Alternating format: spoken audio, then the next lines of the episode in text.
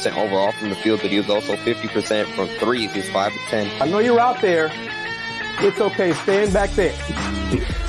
no, more than likely, you're going to get that number one seed. And so I want Houston to be ranked at number one. What about this? Can you guys hear us? Is that, can you hear me better now? Yeah, how about that? Can you hear Andy? Can Can you hear me as I'm talking currently? We need your live feedback. There we go. Okay. Figured it out as we go. So, like we are talking about Hunter Dickinson, we're trying to figure it out as we go.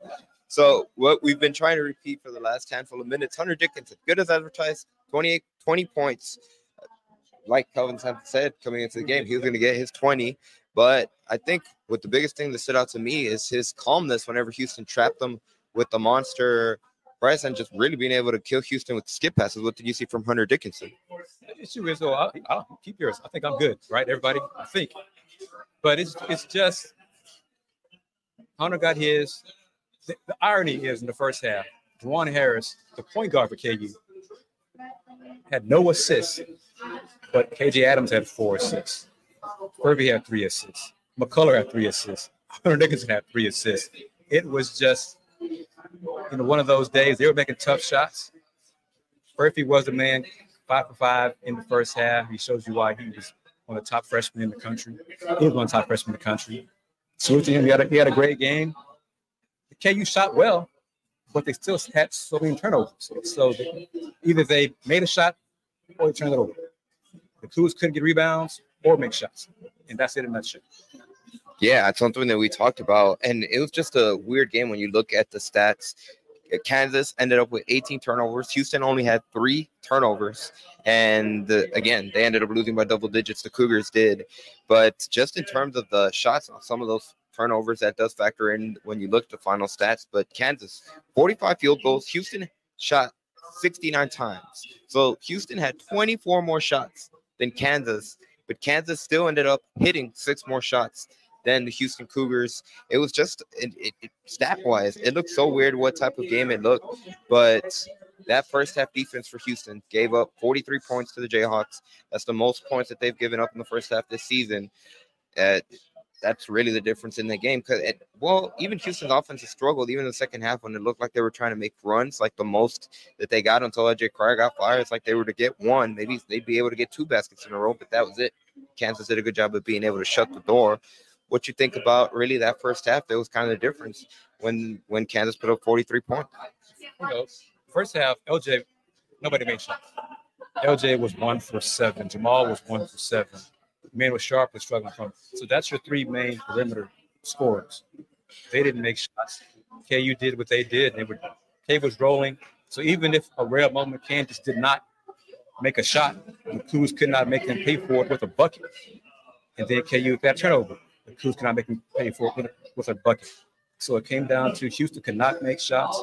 KU missed a handful of times, but the Cougs could not make them pay for it as we're looking to see if Daon's going to join us. Um, whenever you're ready, uh, just give us a thumbs up so we know to bring you in. So joining us from Lawrence, Lawrence, Kansas, Daon Dunlap. How are you doing, sir? First of all, how was that atmosphere at Allen Fieldhouse? Man, the atmosphere was great. The atmosphere was really great, and it really propelled their um, role players to shoot well. I think that the energy from the crowd, the atmosphere, even even that um, Houston during timeouts, they were so loud. I'm sure it was hard for Houston during timeouts to hear um, Coach Sampson inside the huddle. But overall, the atmosphere was great. Uh, I think um, in regards to all of the what people say about it, the, the um, anticipation for it, it was definitely great. I think the role players really just made shots today. You could tell how comfortable how comfortable they were at home. That really just kind of propelled them throughout this entire game. And an example of that, Parker Braun made, I think, had made two or three threes this whole season, made a three from top of the key. I mean, guys like that made shots, and the Cougs key players did not make shots today. So that comes down to that. And the lack of rebound, it was really a big surprise. Kansas made a point, made a point. They were not going to let Houston beat them on the glass, and they dominated Houston for the entire first half. Cougs evened out in the second half, but the deficit was so big at halftime, Cougs not make a, a big dent. Yeah, they got it. They was able to put a dent in it, but just being there live, you can really tell that the, they got the momentum for a little bit, but they can never get string together those three or four stops. It'll be one stop, maybe two stops. They weren't able to string together three or four stops and get consi- um, get consistent offense to be able to score. I mean, LJ caught fire late, in which um, it was definitely needed. He needed to step up, and he definitely did that. So I want to give him his credit. But watching that game, I was literally thinking in my head, like, damn, LJ got to step up. Because Jamal's a natural passer. Over these last few games, he's been having to score out of necessity. And I mean, that's to his credit he he can do that. But today, I don't think he didn't have a good game, or he had a good game, but it was just more about McCullar. I want to give him credit too. He definitely made it tough for Jamal. His length bothered Jamal. Tough for him when he got inside the paint to finish over his length. In the way that they loaded up Jamal to get the ball out of his hands, they really made a consistent effort to get the ball out of his hands and force other players to step up. But I think um, in that first half, if LJ would have came up big, the way Emmanuel was making shots, I think it would have been a closer game. He came up late, and but overall, man, it, it was a good atmosphere. It was a good atmosphere. And I'll say this: February third, Houston, Kansas, March 9th in H Town. I, I, I don't, I'm not a betting man, but I feel fairly confident Kansas will not shoot 70% right on March 9th in Houston. Yeah, I agree with that. And that was the difference. I mean, just like every shot they shot it, yeah, it felt like it was going in. So that, that, that home crowd, the home field advantage, home court advantage, I should say, definitely played a part. And they just seemed comfortable. And, you could tell. I mean, that's how tough for this to come on the road. Houston would have to came out and play a really 40 minutes complete game to beat Kansas at home. So shout out to them. But I, I, am definitely still confident. Whenever yelling overrated, I'm hearing other people in the crowd. They like, man, we need to be quiet saying that because uh, they're not overrated. And so it was a, it was mixed. So college kids are kind of saying that, and others be like, no, nah, they're not overrated. So it was good to kind of talk with fans inside to kind of get their feel for basketball. And they were saying they weren't expecting to beat Houston how they did and kind of control the entire game. That's what some of the people I was sitting next to were, were kind of telling me. But the way they shot the ball today, it was going to be hard to beat them. I mean, uh, Furphy played well. McCullar, he, he played well. Um, just that the scheme, that the way that they were prepared. Like I was telling um last last week when we talked about how they were going to attack the double team, the, the monster, they were prepared for it. I mean, they moved the ball well, got the extra pass, knew where the opening was going to be, and they made the shots. And so, just credit to them. I think home court really really propels them to this victory today. And, and I always laugh. Excuse me, and I always laugh when fans chant the overrated chant because when you do that, then you are taking credit away from your team right, right, right, right. So, so what is the purpose of doing that? Kansas made shots today. Kansas shot 70%. I'm sure Kansas has not shot 70% very often this season.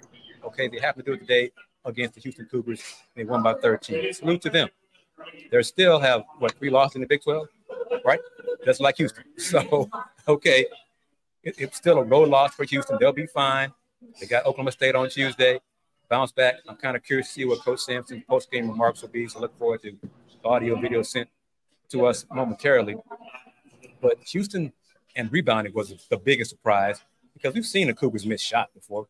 They do that, but they were not able to rebound the misses in the first half. That was a big, big key. Their defense yeah, was disrupted. Oh, go ahead. No, what I was going to say, like they they were they put up 28 points in the first half, over the course of the entire season, they've done similar things. It's not like their offense was just that bad. The difference was, Chris, like you said, 43 points given up to Kansas. Even the second half, they held them to 35 points. They ended up winning the period 37 to 35. But that at the end of the day, that's not what's good enough. And we heard it from Star Pizza when they started chanting the overrated chants, and right away we were like, you know, you get it from fan perspective, especially Kansas they're used to being the top 10 year in and year out. Houston has also been the top 10 for the past few, few seasons. It's the first time where they've met over the course of the last few, few seasons. But it's going to be interesting to see how these two teams, the game goes when they meet on March 9th at the Fertitta Center. But to build on those offensive struggles for Houston, we got to start with Jamal Shead, who really struggled scoring the ball, which look back a couple days ago against Texas. It was a big reason why the Cougars were able to defeat the Longhorns in overtime. It was a night and day performance offensively from Jamal Shead. Did a good job being able to find teammates, but he himself couldn't put the ball in the basket. Yeah, Jamal had nine assists. A lot of those were in the second half because LJ started making shots. Jamal did make shots today, and it could have been some of the length from McCullar and some of the Jayhawk players. But you know, Jamal makes tough shots. Today he did make tough shots, so that's part of basketball as well. You know, LJ nine for twenty because he warmed up in the second half, but was sharp, four for fourteen. Jamal two for nine. Mylik Wilson took three threes, and one of them was a late in the shot clock three because of Kansas good defense. But you did not want Mylik Wilson taking three threes, more threes than twos. Kansas defense, well started, well prepared. But again, the rebounding was huge in the first half. But Kansas, in all likelihood, I feel very confident they will not shoot 70%, maybe against anybody else the rest of this season. But they did it today, which is one of those things that I say all about the tournament. One time, it's not a series, it's one time. If the Cougs and Kansas play in the championship game of the tournament, not the Big 12 tournament, but the tournament, Final Four, the last game of the season, Cougs shoot 70%, they win the championship. because it's just one and done. That's what happened today. To Kansas, did a good job. They won a ball game. They protected home court. Yeah, Jamal, he was aggressive. I, I like his shot selection and his aggression to get inside and get to his spots. But like Chris and you guys are saying, he, he kind of missed shots that he can't make, and he he makes tough shots. But I just got to give McCullar all credit for just watching it live and seeing his length and the way that they guarded him. I think he definitely did make it tough for Jamal, especially just inside the paint and where he got inside from the free throw line inside, just using his length and the way they loaded up on him. They, they really made it tough for him but he still impacted the game. And that's still he's not a scorer. Although he scored at a high clip, I still watching his game. He's not a, a I wouldn't say I guess he his first priority isn't to score. I would say that he, he can score. I don't want to preface by saying that. And so I don't think it, it, it, disrupted Houston. It just I think the other players needed to step up because of they were so focused on stopping him. And J'Wan, he played really well. They couldn't really had no answer for him. KJ Adams couldn't guard him. No really nobody could really guard him and he made key shots to, to kind of stem down um, the momentum. And I was wondering, Coach Sampson, he, he played Mylik instead of Damian a lot of minutes tonight. Right. And Damian's shot making, especially his jump shooting, um, we thought would have been able to uh, impact the game more, especially some of those shots. But to Mylik's credit, Sampson credit, Mylik was on the floor when Houston went on a little bit of run. I think got the lead down to 12 or 10. It was part part of his defense, his effort. They were able to get deflections. They got a lot of steals tonight. I'm not sure the stats, the numbers, but just watching the game, they were able to get a lot of deflections, a lot of steals, and that helped them climb back into the game. But I mean, Houston just, I mean, Kansas just shot the ball too well today. I mean, it, it was yeah. no to shoot the ball like that today. You know, and that's it, that's it in the nutshell because the Jayhawks had 18 turnovers. Yep. But they still shot 70%.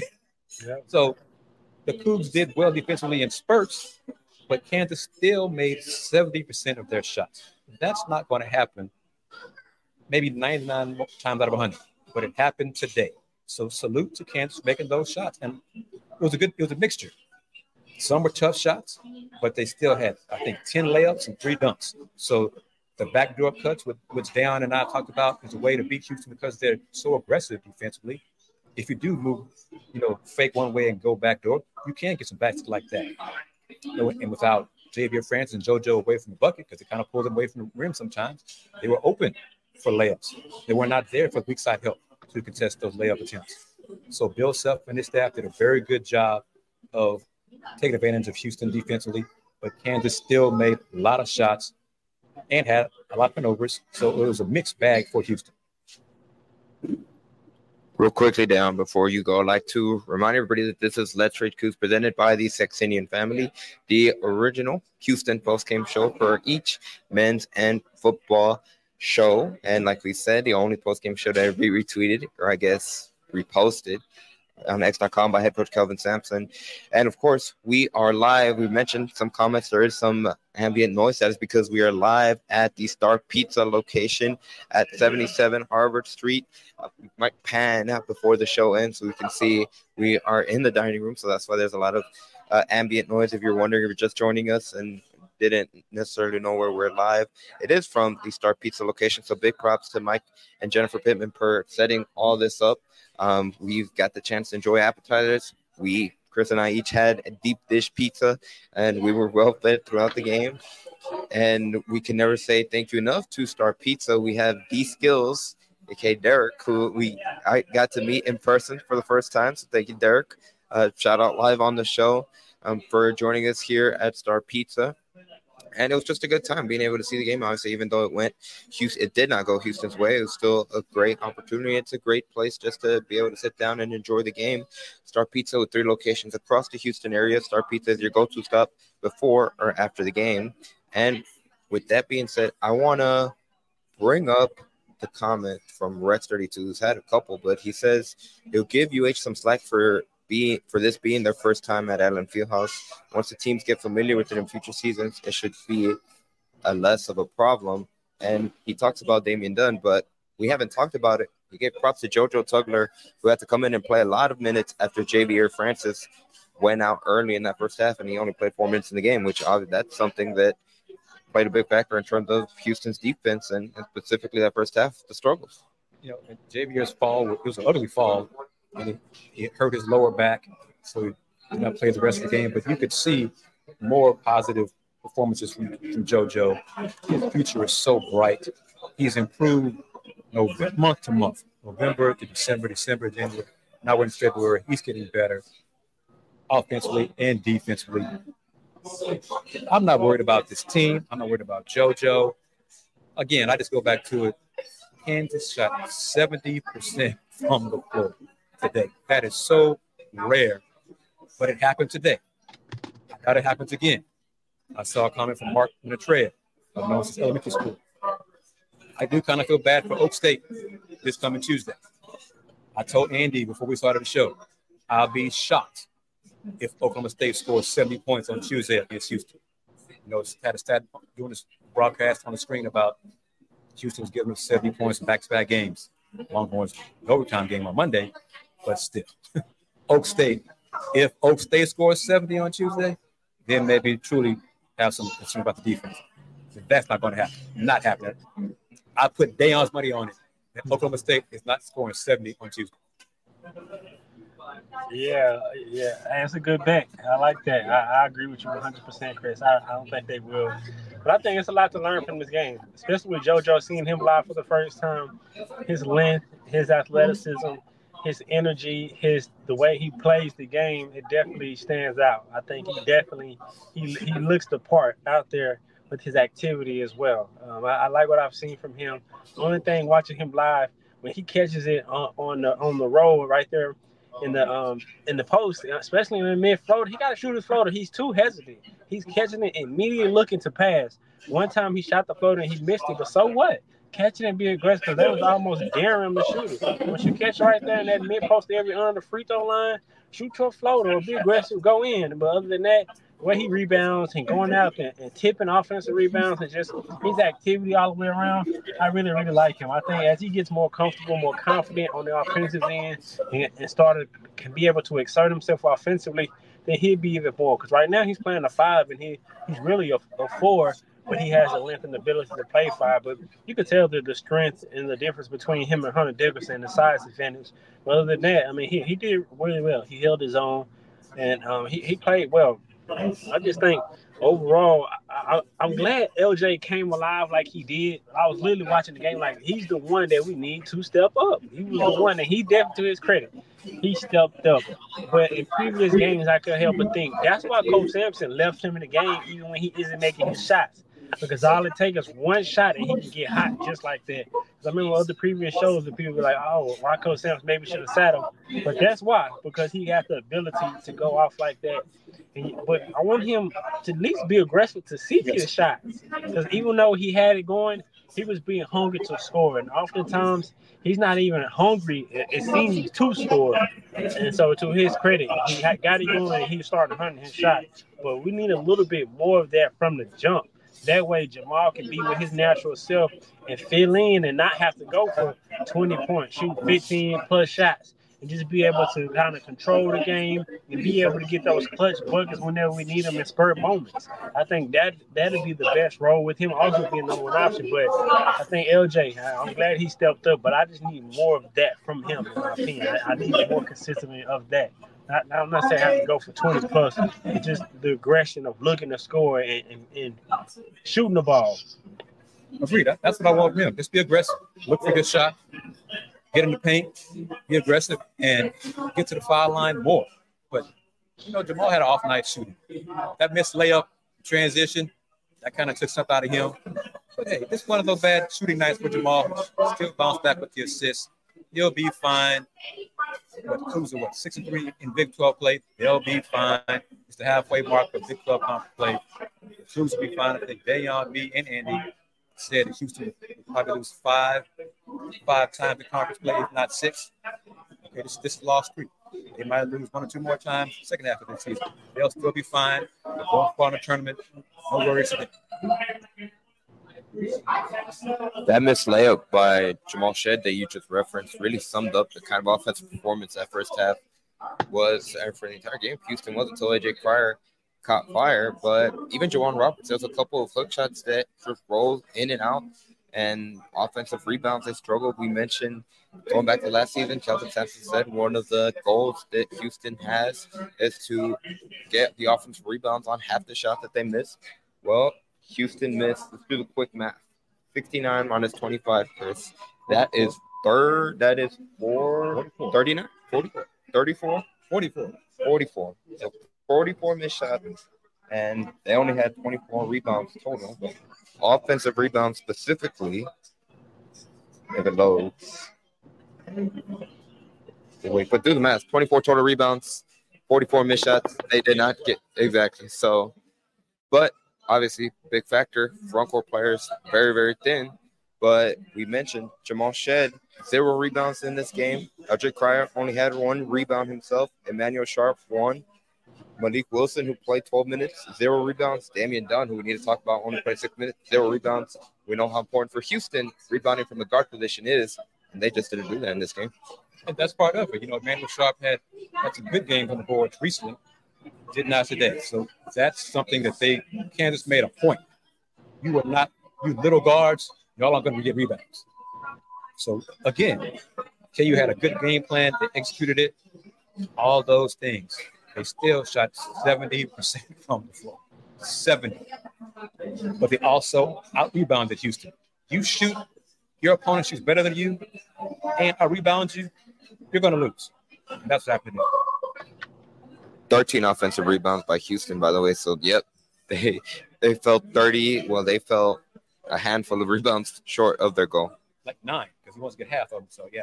It was, it was well Speaking short of missed layups, one of the key missed layups in the game when LJ Cryer had it going, I, I forgot the, the sequence before. I think he may have made a shot. Houston got a stop. I believe the lead was down to maybe 11 or 12.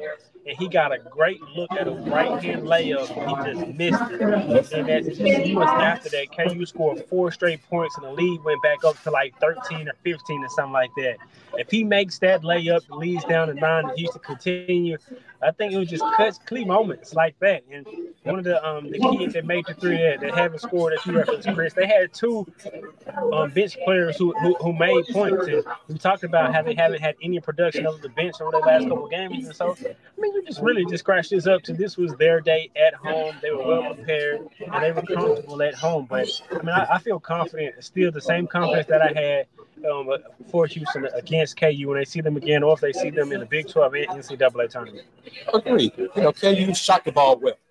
In the losses on the road, especially at UCF, they scored 60 points at UCF. They didn't shoot well. They shot spectacular today. Give them credit for that. Flip side, the Cougars missed some shots that they usually do make. That layup by Jamal. Does he miss a layup? Wide open layup, he was open by himself. Missed that. It's just one of those days for him. An unreal day for KU on the floor. KU won. Salute to them. Move on. Houston hosts Oklahoma State on Tuesday, six o'clock. Game is on uh, ESPN two. The Cougs will win. I think by a lot.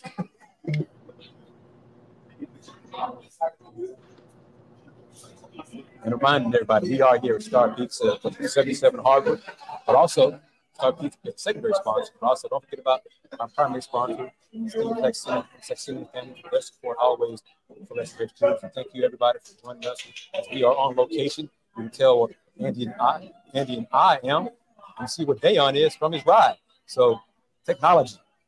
We can do these things all because of technology. So, if you want to support us, you can, because you got the tournament coming up as in the Big 12 tournament. So get us up, get in touch with us for those info to help you out there also. But thank you very much for watching this on site location of Let's Rage Coogs. Hey, quick question because I didn't see a replay, and I'm sure they showed multiple replays on the TV broadcast. How did J'Wan's, uh, not J'Wan, Ja'Vier's foul look?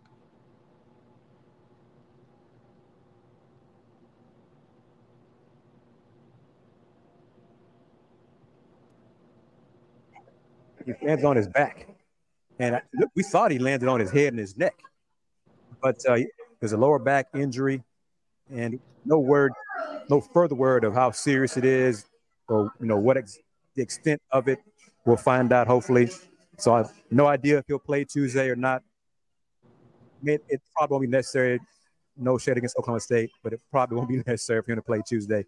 But you never know. We definitely missed him. We definitely missed him. Also, credit to JoJo for staying out of foul trouble. He had to play extended minutes, and we counted on him. He was able to stay on the floor down the stretch. yeah, only three fouls. Having a guard, Hunter Dickinson. I mean, it was ended up being good experience for him. He got thrown into the fire. He had to show out, and hopefully, it's a great experience for him. He's going to be here. Um, you would expect him to be here for a handful of more seasons in the future. So it's not going to be the last time that he has to play at Allen Fieldhouse or in that type of environment. So he's going to have some experience to be able to call back. I want to bring up this comment by Rex32. If Ja'Vier Francis is indeed injured, they are very thin in the front court. J'Wan Roberts, JoJo Tugler, a lot of guards. Will Cedric Lath be thrown into the fire, and there's no other big man. No, no, I doubt it. I just, I doubt it. I don't see Big Sid getting a lot of minutes. You know, especially early in games. I just no. I he's not ready for it in terms of, and by this I mean the sense of calling out plays, calling out high screen and rolls. The five man has to do a lot of talking for the guards, where to go, how to rotate, all that stuff, and he's just not ready for that yet. Now, I understand the need. You say he's a body, and you just get him in there and be physical for a minute or two. Okay, beyond that, I think you'll see more Ramon Walker at the four up front. Said he is improving, yes, but I just don't see him getting a lot of minutes these last nine games in conference play if Ja'Vier is out for any length of time. A lot of minutes, no some minutes, yes. And I think with Oklahoma State next is a perfect time to get him on the floor in a few minutes, whether it's six minutes, eight minutes in the game. Because I mean, having J'Wan or JoJo play the entire game, it's going to be hard. Because when you bring in Ramon to sit down and move um, J'Wan to the five, J'Wan still got to rest. You're to have to rotate J'Wan and JoJo's minutes. And so I think against Oklahoma State, could you, if J uh, Ja'Vier is out, could you get in? Could he get in? I think so. I think not a lot of minutes, like Chris is saying, no. But some minutes, I think yes, I think he could. He could play two or three minutes, six minute stretch, and be able to learn from those minutes. Then it depends on how he plays. Maybe can he can he carve out um, six or eight minutes, just depending on how long Ja'Vier is out. And so I think that that's something that it can happen. I think Oklahoma State is a perfect game for him to maybe get some spot minutes, where it's two minutes, four minutes, whatever the case may be. We'll see. I think Coach will lean on Ramon more because of the experience no, I agree. He's going to no, go no, no, no. I, four. I think he might give said maybe two minutes in the first half and see what he can do. But the yeah, expectations from the fans, from the fans, don't expect much from him. The defense will look different. It'll be different guys calling out the screens and the sets because that aspect of the, the game Sid is not ready for just yet. He will in time, but not this season.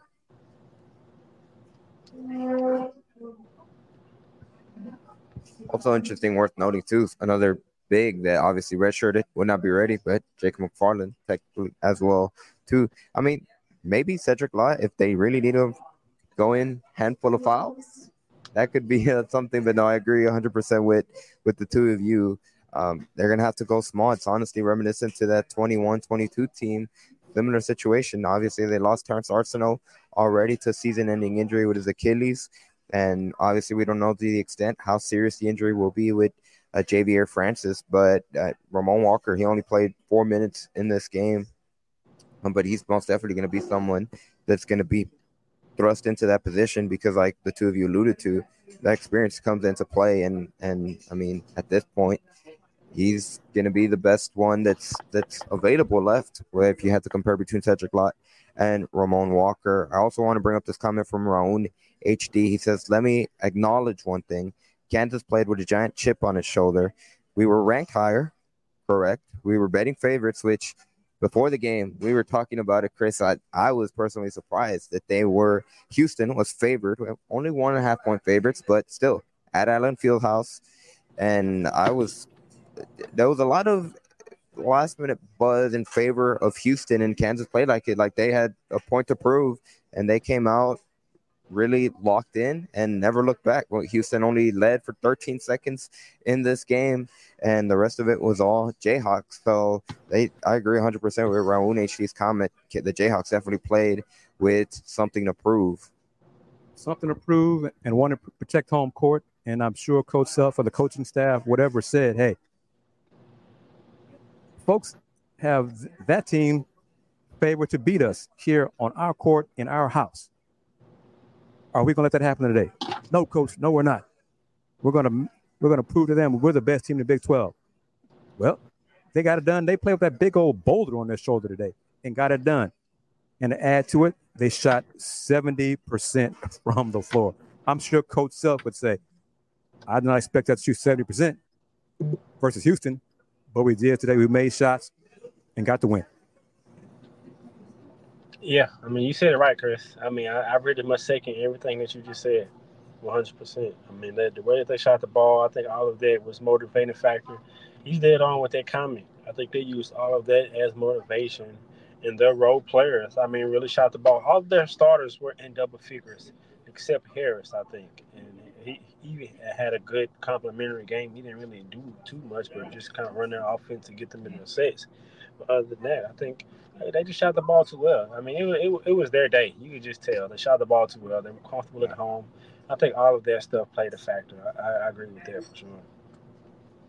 That comment from Dayon sums it up perfect. It was just Kansas's day. We do need to talk about Damian Dunn, who similar only played six minutes, shot one basket, missed it, 0 for 1. But I don't know if it's something where in a game like this, where it, it obviously was a big game heading into it. Just look at the buzz and excitement around it. But it was really only, especially once Francis got injured, five players that Kelvin Sampson rode with. Those the, the starters and JoJo Tugler. Mylik Wilson, I would say much more out of necessity than anything else, played 12 minutes.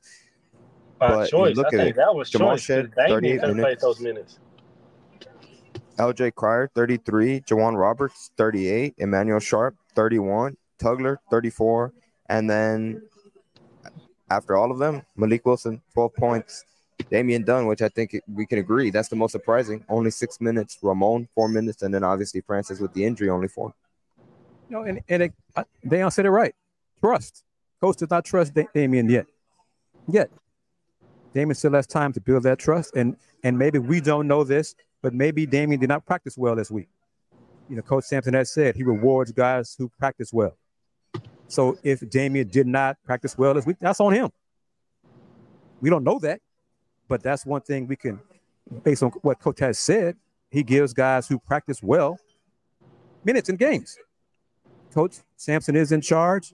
Damian did not play well. A comment from Dean Lopez about never show up in big games prior and done. Baylor fans know that's not true. LJ Cryer specifically, you know, LJ helped them win a championship. But Damian Dunn did not play a lot of minutes.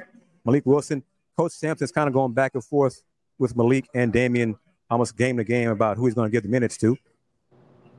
I trust Coach Sampson for whatever reason. If the players are not doing their part in practice, I don't want to just give the minutes and don't deserve it. So that's on the players to earn playing time. We'll see what happens on Tuesday regarding Damian Dunn's minutes. Mylik Wilson's minutes against Oklahoma State. I agree with you, Chris. But in my opinion, I think Coach Sam is holding him back. I agree. I trust him. I agree with everything you said. Just in my opinion, I think Coach Sampson's holding him back. You got he got he he them shots that Mylik shot today. LJ, I mean not LJ. Damian could make those shots, and you would expect for them to go in because they open shots. And so, I mean, like you said, everything you said, I agree with. Uh, maybe he practiced well, and so no disagreements for me. But just in my opinion, I think Coach Sampson is holding him back because I think if he played more minutes, he could produce more offensively, and that's what Houston needs. They need somebody to put the ball in the bucket. Emmanuel give him his credit. In the first half, they was attacking uh, Furphy, was guarding him, and he did a good job of kind of keeping Houston afloat. Second half, like the comment said, LJ just came alive too late. You got to be there from start to finish, not necessarily making shots, but being aggressive. I think Damian is someone who can help with that. In the half court sit, when you got to execute against the defense, sometimes you need to drop a play to get somebody who can beat their matchup. And he's a player that can beat somebody one on one on the matchup and put the ball in the hole, and he can catch and shoot. I mean, and so in my opinion, I mean, I think this would have been a, better game from Damian to get those minutes, but because he could have stretched the floor, he could have made shots, and that's what Houston needed, in my opinion.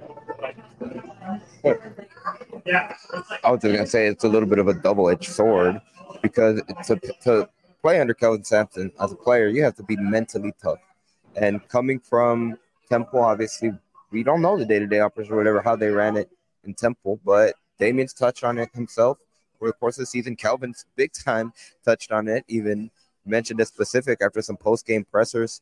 But Chris, to your point, maybe he didn't have the best week of practice. Again, the speculation. We don't necessarily know. There's definitely some level of trust that's not there yet when it comes to just playing six minutes in, in this game. And Dan, I agree 100% in terms of Damian Dunn is a player that can help, and especially in those shots, you could count on him, rely on him to be able to hit it more often than not. But it, as of now, February 3rd, which we still have about five weeks until the start of the Big 12 tournament, six weeks until the start of the NCAA tournament. So there's still plenty of time for Damian Dunn to be able to figure it out. And for, for both sides, for Kelvin Sampson, have trust in Damian Dunn. But maybe that could be something mental too, where, I mean, Damian Dunn for his entire collegiate career. Maybe he hasn't been used to the level of expectation, and and it is like I said, a double-edged sword because if you don't play up to the standard, Kelvin Sampson's not going to play you, and sometimes it that not every player adjusts it in the exact same way, and some players take a lot longer than others to get comfortable in that type of environment. And I mean, not saying that this is done, but I'd imagine there's some players that they just can't adjust to it. And the like you is, said, I think before you go, Chris, I, I want to add on to it. I think maybe that could be a factor, but also I think this is the first time in his college career where he's having to battle playing is inconsistent minutes and not be allowed to be kind of catch his rhythm and know on any given like on a game to game basis he has a role and he can impact the game. I think that's something that also that could play uh, that could be affecting him along with the things that you mentioned. I think that that's true as well. But I think that's another um, way to, look at it, and I think that's impacting him also. Yeah, I, I think all of us are, are, touching on it because the thing is, Coach Sampson may not trust Damian completely, but at the same time, Damian provides a skill set that other players on the team do not have. Mm-hmm. And at times, I think, and I agree with Dayon, at times, I do, you know, Coach will say to us, if you heard us watching the show right now, guys, I know coaching that's but more than y'all do. So it's our opinion. I do think he should play Damian more. I do believe he should trust Damian more to get let Damian get fouls, get to the free throw line, get some easy points for Houston. But Coach Sampson has not a lot this season. I hope that the rest of the season he does trust Damian more and allow Damian to get more minutes and more opportunity to get easy opportunities for points. We'll see. But one shot attempt, and he, that was it pretty much. That's hard on a player to uh, produce yep. you only, only getting six minutes in a game. Yep.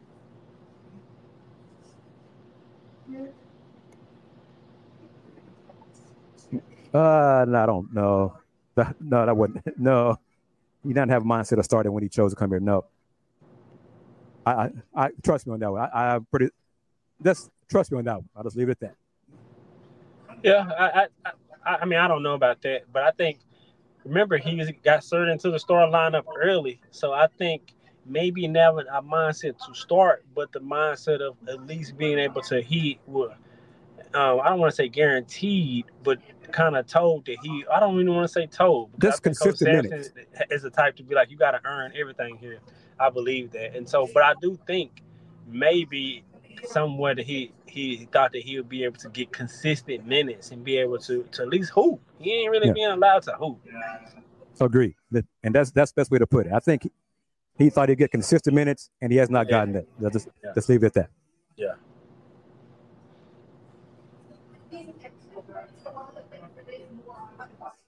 Let's wrap it up, man. We're, we're good. Almost, we're almost there.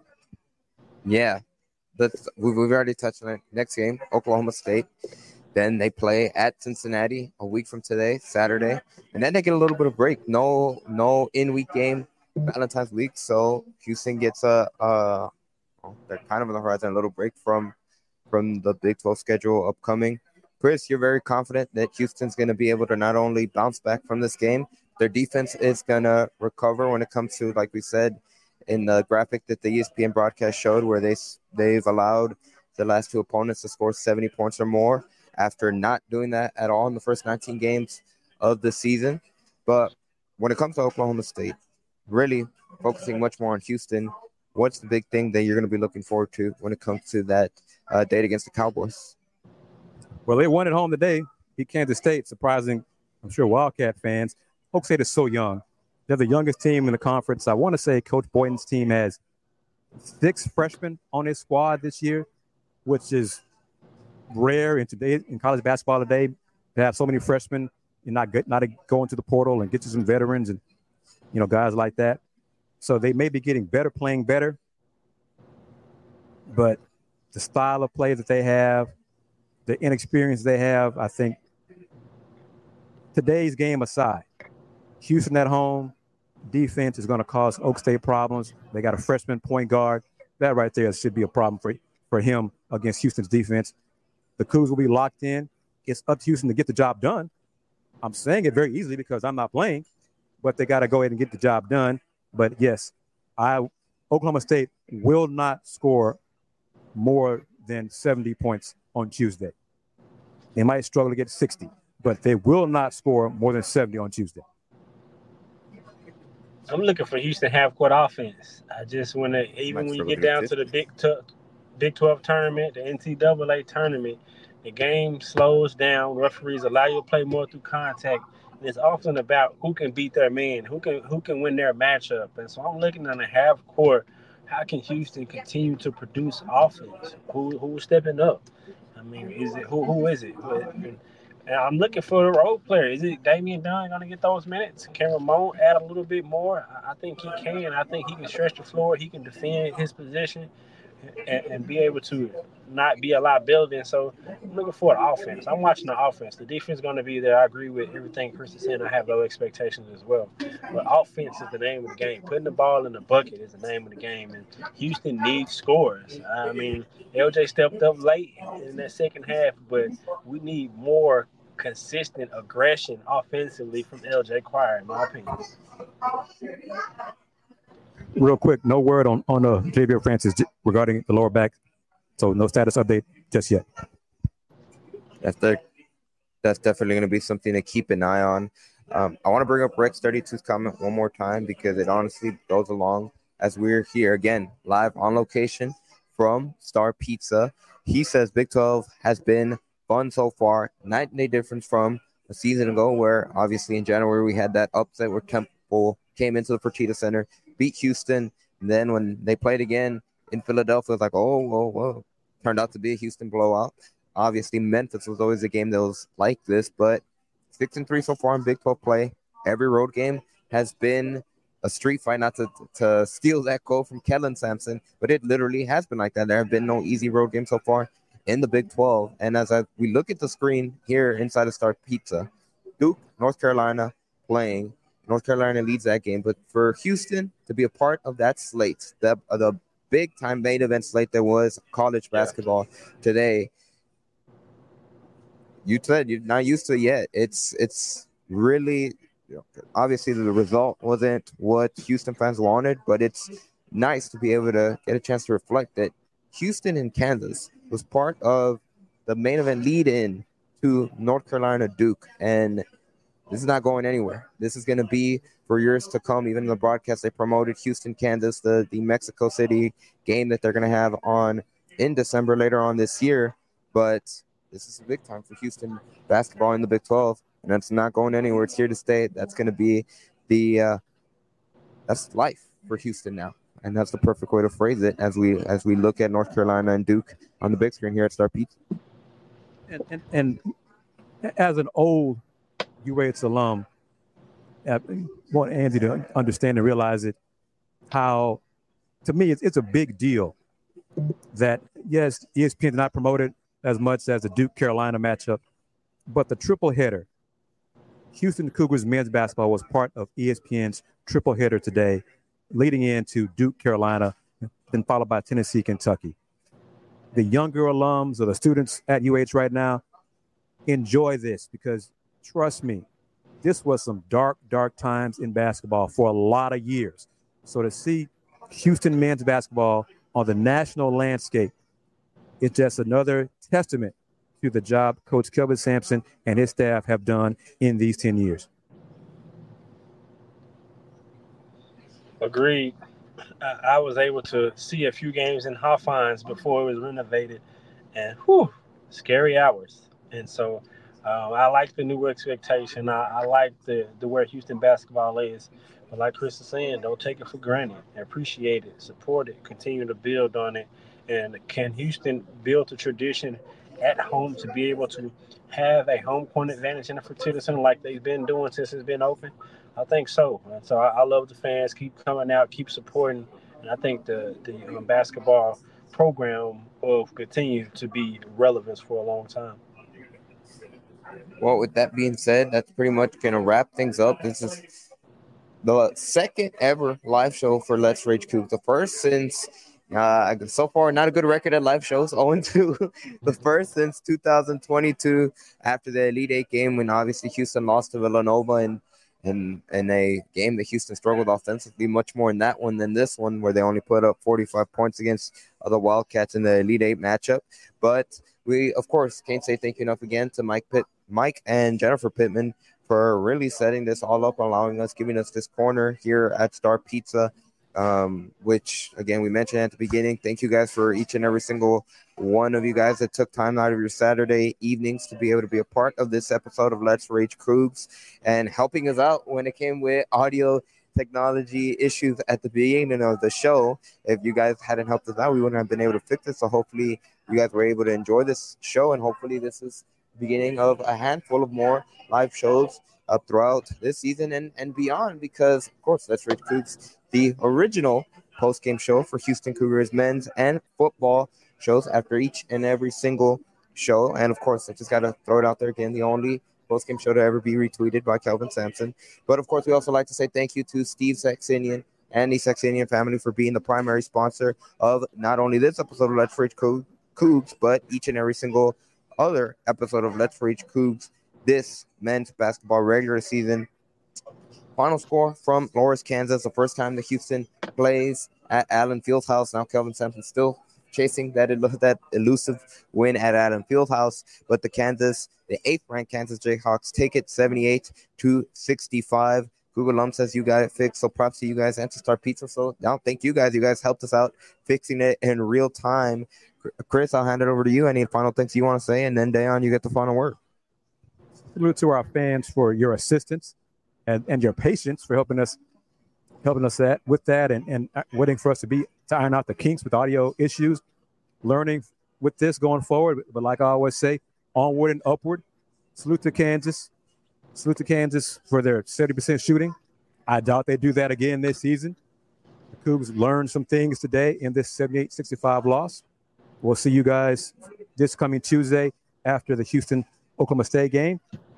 Six o'clock starts. So Let's Rage Coogs will be around 8.30, 8.45, you know, assuming no overtime. But join us for that. Follow me at Houston Roundball Review on YouTube, Threads, TikTok, Instagram, and Spoutable. As always, I like saying it. The Houston Roundball Review since 1994. Local name, global perspective. And of course, you can find me on all social media platforms at Dayon Dunlap. It was great supporting the Hughes on the road in the legendary Allen Fieldhouse. I appreciate the hospitality from the Kansas fans. I look forward to continuing to cover this team and being alongside you guys after each game throughout the rest of this season. And I think I will be able to make that Longhorns game in Houston in a couple weeks. So look forward to uh, seeing you guys then, and maybe we can do the show. I'm um, side by side. We'll we'll figure that out and talk offline. But it's always great for the support, be alongside you guys. Appreciate everyone who joined us. As always, baby, go Cougs.